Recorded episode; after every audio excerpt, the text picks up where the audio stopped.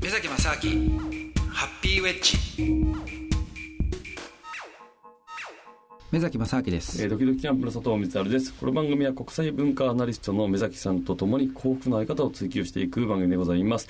えー今週はですね、まあ、目崎さんがかなりこう海外にこういろいろ行ってらっしゃるということで、そのお話をちょっと聞いていこうかなと思うんですけれども、先週ちょっとあのラテンアメリカの話がちょっと出まして、はいちょっとそのラテンアメリカのおーちょっとことを伺っていこうと思うんですけども、はいこのラテンアメリカで言うとこう一番こう行って楽しかった場所というかラテンアメリカはもう盛りだくさんですよあそうですかもうねおすすめの国ありすぎてあそうですかいやーもう1年ぐらい旅しててもいいぐらいですよねへえうん特にどこがこいやもうね例えばまあよくありがちなねあのペルーのマチュピチュとかって言ううじゃないですか遺跡ですね遺跡のねえええで意外とそのいろんな旅行するとあの行ってみたら面白くないなんかいまいちなあのエジプトのピラミッドとかねいあろーいろあるわけですよ、ええあの鳥取の砂丘とかね えはいあのなんじ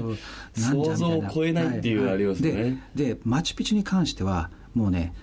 絶対あのえー、ってならないですねすごいですこれはあ行った方行った方がいい行って行った方がいいあ行っそうたな方がいんいでですすねもうもう誰もあのいや行って損したってことはなれならないですへえよおおそうなんですはいねあとだからペルーにはいろんなそのたくさんありますしあとボリビアなんかもね面白いとこありますボリビアあのウユニ湖っていうあのはい塩湖、あのものすごい大きな、うんあの湖が全部ひあの塩になっちゃってはあでもうとんでもない大きさですよもう東京ドーム何個とかそういう話じゃないですよへあのえ多分ねどっかのスイスの3分の1ぐらいの大きさとかえそんなでっかいのもあるんですかいやまあ 今ちょっとだいぶ適当に言っちゃいましたけど あまあでもそのぐらいちょっと規模がでかいや本当にそうなんですよいやそのとんでもない大きな規模のその要するに塩だけで固まっちゃってるとこでへえでそこにあの雨季とかになると水が溜まって、はいでそうするとなもしかしてねそういう写真とか見たことある人いるかもしれないんですけども、うん空がその水で反射されて鏡状態になってはそうあするとその湖に雲が映るわけですようわいいいいですねでそこに立てるわけですよおおだから雲に立ってるみたいになるんだ空の中にいるような感じのねうわ、は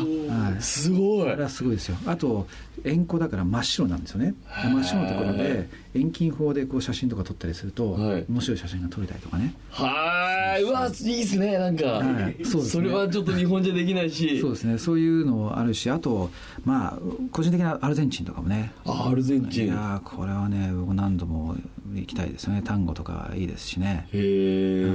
えと、まあ、ブラジルなんかもねあブラ盛りだくジさルねんでいいですよねブラジルワールドカップもありましたもんねだから日本でも行った方多いと思いますけど、でもなんかこうちょっとうん治安的な問題でこうなんかやっぱ海外旅行ってちょっと怖いなっていう思いをあると思うんですけど、そうですね意外とね治安はね南米は悪い方なんですよね悪いんですかあー悪いですねわあ怖いななんか特にねまあリオとかはかなりやばいですね理由やばいんですかやばいですよあの例えば普通の国ってあの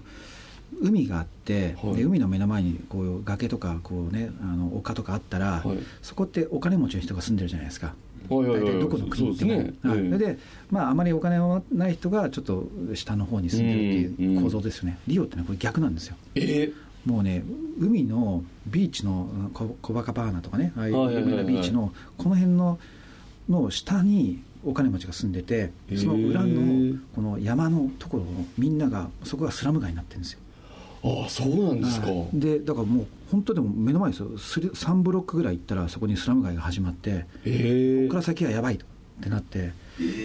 いやななななんでなんでなんですかねだからもうね完全にそこなんか独立してる独立とか街の中でこうなんていうんですか、はいあのポコポコっとこうやばい地域があってあああるんだでそこには当然あのドラッグのその構想で、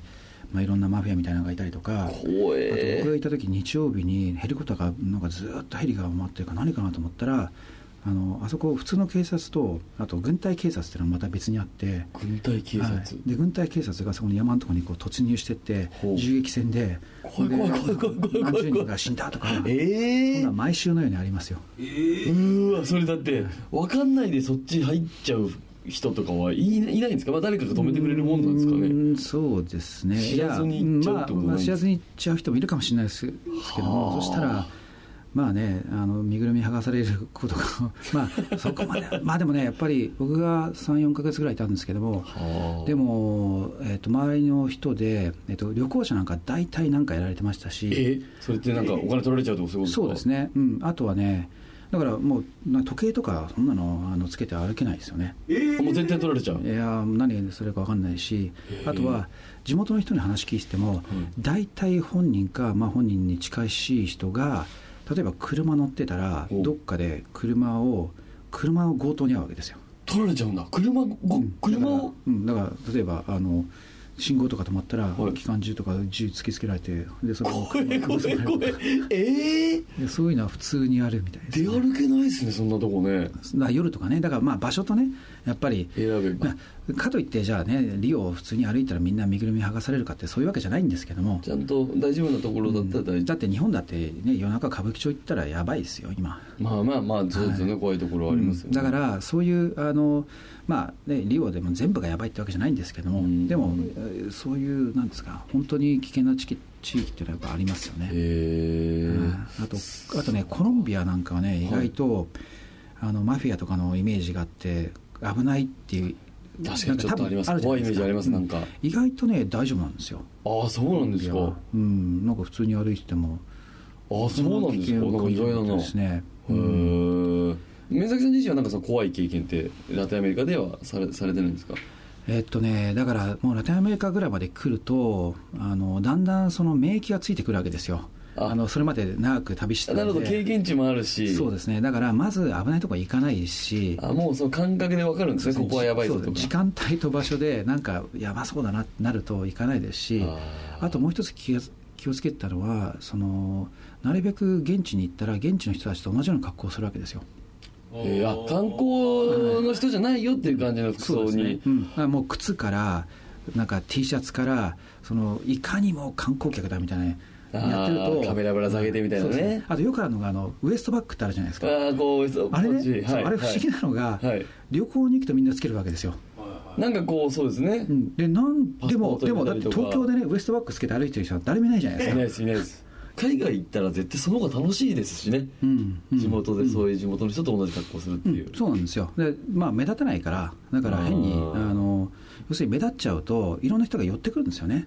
でそっ大かで大体その向こうから話しかけるってくる場合っていうのは99%インチキですからね、 あなるほどはい、なんかを買わせようとしたりとだかからなんか騙すとかなんか詐欺だとかだから向こうから話しかけられた場合はまあ99%まあなんか無視するやばいと思った方がいいと思った方がいいですよねこれは皆さん気をつけましょうぜひね海外行く時あとちょっと最後にちょっとこれだけ聞きたいんですよ一番こう美人さんが多かった国これだけちょっと教えてください最後にああそれですかやあっぱのそれだけ聞いときたいです最後に、はいはいえっとねいや一般的によく 3C って言われるんですよ三振コスタリカ、コロンビア、チリ、へえあ美人が多いっていうそうですね、そうはいはい、でも僕は個人的にはアルゼンチンだと思ってますけどね、おおあでもアルゼンチンもなんか確かになんか美人の方多いようなイメージがそうありでますね、はい、はい、はい、 3C プラスじゃあアルゼンチンそうですね、はい、じゃあぜひ皆さん行く際はその4カ国を中心にで すね行ってみてくださいということで、えー貴重なお話ありがとうございました、えーということで今日はこの辺で、えーお相手は、目崎正明とえーそして佐藤美沙でございましたありがとうございました